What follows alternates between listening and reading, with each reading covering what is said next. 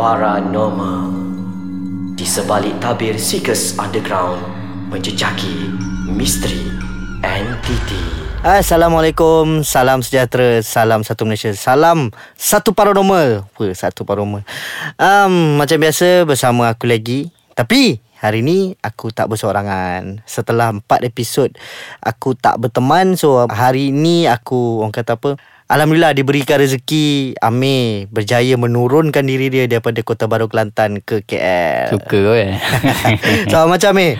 Okey Alhamdulillah sihat um, Apa ni Orang kata Kehidupan pun makin okey Balik sekarang ni Dah tenang balik Hmm. So tu yang dapat turun Luang masa turun sini tu Alhamdulillah. Tapi untuk pendengar-pendengar nak kita orang sebenarnya uh, berbelah bagi lah bila Amir ni dia decided untuk balik ke kampung halaman dia. Tapi bila kita orang fikir balik dari sudut yang Positif. Baiknya kita orang dapat satu connection lagi de- dekat Kelantan.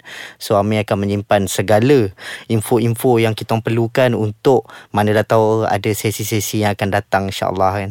uh-huh. Jadi hari ni macam biasa kita akan bercerita lagi tentang hantu. Tentang jumpa lagi So sebelum ni pun dah masih lagi bercerita tentang hantu. Alhamdulillah atas sokongan semua kan kita dapat orang kata apa bersambung lagi episod. lagi, kan. bertambah Terima kasih lagi. kepada korang-korang semua. So aku nak tanya satu benda. Empat episod yang lepas aku ceritakan tentang pengalaman aku sendiri tu ah, macam korang ada idea tak? Kenapa jadi macam tu dan apa sebabnya uh, segala-galanya lah. Korang punya pandangan dan pendapat tu amatlah kita orang perlukan. Boleh tinggalkan segala-galanya dekat ruangan komen bawah ni kan?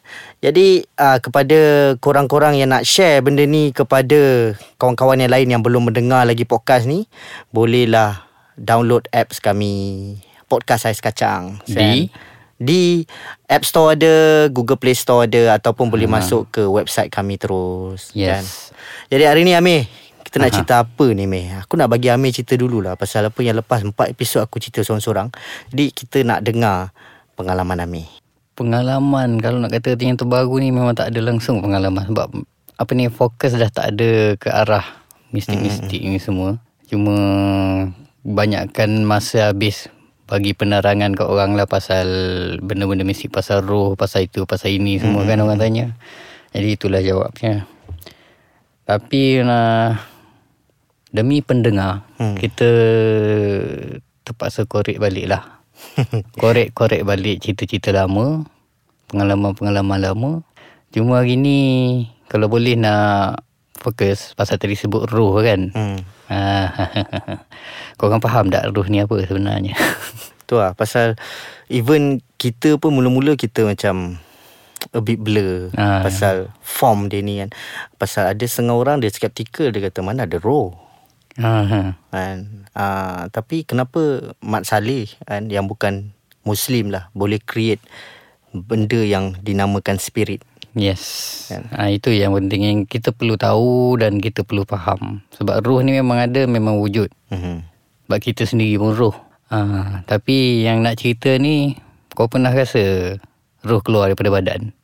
To be exact aku rasa belum pernah lagi. Mungkin pernah jadi tapi aku tak rasa benda tu. Ha. kan? Pasal apa ikut pemahaman kita semua tiap kali kita tidur Semua roh berjalan kan Ah, bila kita dapat tidur yang lena waktu tu lah roh kita dah keluar pada badan kita. Tapi Aha. dari orang kata apa ah, penjelasan yang menyeluruh tu aku tak berani nak cakap apa-apalah. ha, Okay Sebab benda ni aku pernah rasa sendiri Mhm.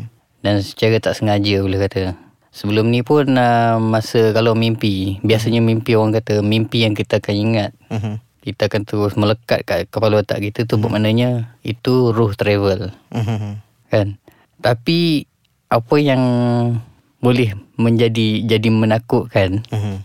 bila roh kau keluar daripada badan dia melayang ke atas dia tengok Tengok diri kita kau sendiri kan. Ha. Okey tapi tak apa. Nak nak tahu cerita selanjutnya kita berehat sekejap. Alright, kita sambung terus kepada cerita Amir.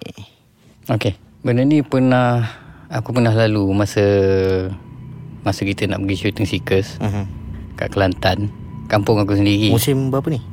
Musim aku tak ingat musim berapa. Okey.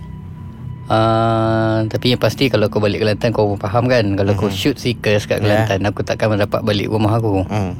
Satu, mak aku memang tak bagi Mhm. Tapi benda ni bukan setakat kat Sika saja Yang roh keluar pada badan ni Aku pernah rasa dua tiga kali lah Mhm. Sekali tu masa aku bertugas kat Gerik dulu Okey. Masa tu ada kes Mhm. um, kemalangan Okey. uh, van melibatkan van van dia terbakar Mhm. orang tu mati hangus Okey. okey satu aku cover story tu Mhm. uh, kira senja baru balik lepas tu orang kata biasa tengok mayat ni body mayat tu melekat kat kita Mhm. Tapi ini kes lain Ini bukan kes body mayat ke apa semua Bendanya bila aku balik Aku dah siap buat story apa semua Mhm. Lepas tu tiba-tiba aku mengantuk lepas mayat salat maghrib Okey. Mengantuk sangat-sangat Yang tak dapat dikawal Aku tertidur kat situ juga atas sejadah uh, Lepas tu masa tu Tiba-tiba Rasa macam Something pegang aku kat leher Belakang leher ni Okey. Lepas tu tarik Dan aku melayang keluar Oh. Melayang keluar Mata terpejam tau masa tu Mhm. Bila dah sampai kat belakang Kan Tiba-tiba aku rasa sejuk Semacam Sejuk yang teramat-amat sejuk Mhm. Yang biasa Orang kata Sejuk tengkujuh Lain kan Mhm. Walaupun mencengkam ke Apa ni Tulang kita Mhm. Tapi ini lain Ini sejuk Lepas tu dia macam ada satu benda bergetar Oh. Satu badan Lepas tu aku buka lah mata Buka mata kau tahu aku nampak apa Jasad kau sendiri. Aku nampak aku atas sejadah tu duduk bersila Tegak Tapi jasad tengah tengah tidur eh. ha. Maknanya kau adalah roh tu lah. Bukan Yang aku nampak Mhm. Bukan tidur tau Aku nampak aku duduk bersila tegak Oh.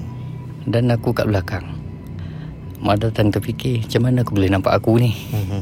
Situ dah seram sejuk dah satu Mhm. Tengok keliling rumah sama Bilik tak berubah Tiba-tiba Ada orang datang Bagi salam Kat pintu luar rumah Aku bangun Berjalan Masa berjalan tu memang rasa melayang.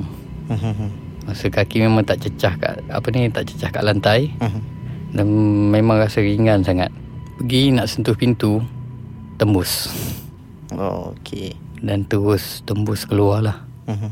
Bila sampai keluar aku jumpa nampak seorang orang tua Separuh umur lah dalam umur 50-an macam tu. Mhm. Badan gempal. Memang duduk tu dia tengok aku. Mhm. Aku tengok dia aku cuba tanya Pakcik siapa? dia tanya kan. Mhm. Dia senyap. Tanya lagi. Tiga kali aku tanya. Benda yang sama. Pakcik siapa? Last kali aku diam kejap Aku tarik nafas Atau aku tanya balik Assalamualaikum pakcik Pakcik siapa? Mhm. Lepas tu lah dia jawab. Mhm.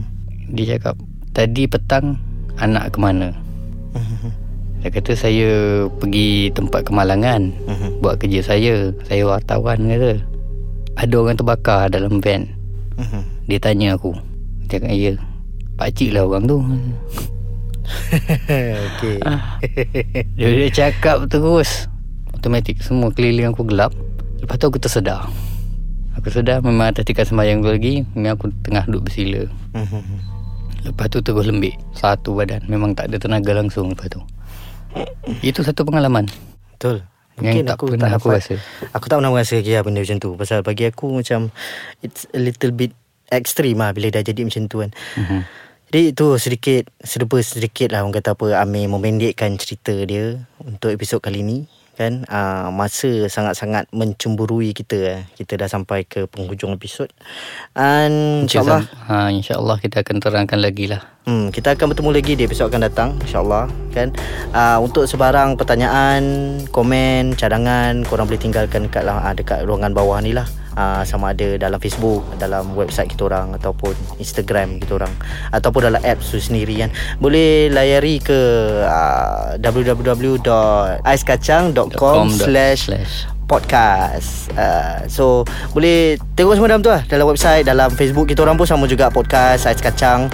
Uh, lepas tu IG pun sama podcast Ais Kacang. Jadi boleh tengok update semualah. Jadi insyaallah kita akan bertemu lagi di episod akan datang bersama aku dan Ami insyaallah. Assalamualaikum.